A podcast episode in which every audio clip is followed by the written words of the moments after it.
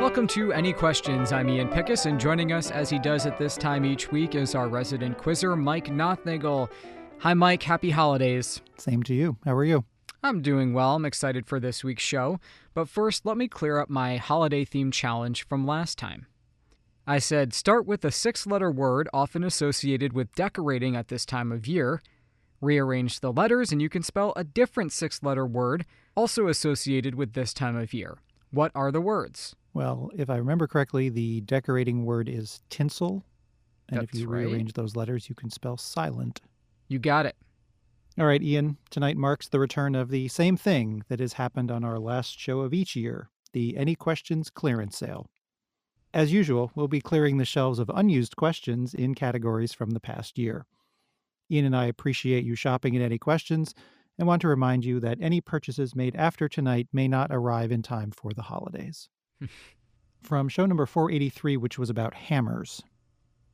Hammer Film Productions was founded in London in 1934 and is perhaps best known for its gothic horror and fantasy films, a list which includes seven films starring Sir Christopher Lee as what literary vampire?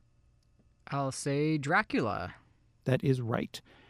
And in the second of those Dracula films, Lee actually has no lines, and he claims it's because he refused to read the bad dialogue, but the screenwriter says he simply didn't write any dialogue. He was saving it for Count Dooku. From show number 489, which was about Shades of Green. Who did William Shatner interview in 2011 for a documentary titled The Captains, two years after taking over that role that Shatner made famous beginning in the 1960s? Uh, shades of green. Is pine a shade of green? It might be. Why do you say that? Uh, Christopher Pine. That's right, Chris Pine, who took over the role of Captain James T. Kirk. From show number 499, in which each answer started with the letters EVE.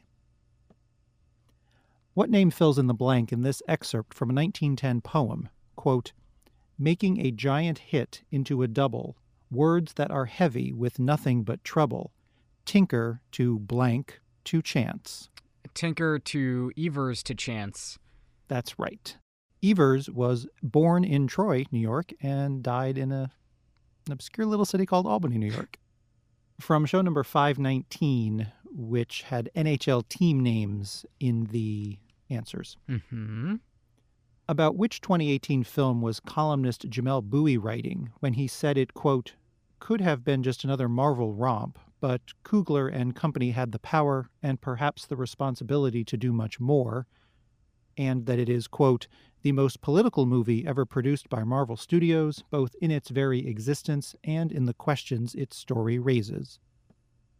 Um, I think it's Black Panther. That's right, Panthers.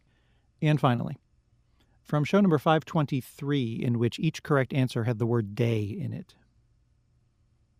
What event featured performances this year from, among many others, the cast of the Broadway musical Six, The Muppets, Steve, Joe, and Josh from the Nickelodeon series Blues Clues, and marching bands from Union High School in Oklahoma and the Ann Richards School for Young Women Leaders in Texas? I mean, I want to say the Thanksgiving Day Parade. Sponsored by who? Uh, Macy's. Yes, the Macy's Thanksgiving Day Parade is correct. And possibly the most important thing that happened this year in the parade was they debuted a Baby Yoda balloon. Oh, yes, they did. Well, we made it through another year of these dumb questions. How well did you do? Quiz at wamc.org. Or you can visit wamc.org slash podcast slash any dash questions for another look at this week's show, some extra credit, or because it's our last show of the year, a lot of back episodes to fill your holiday vacation. Mike, how about that challenge?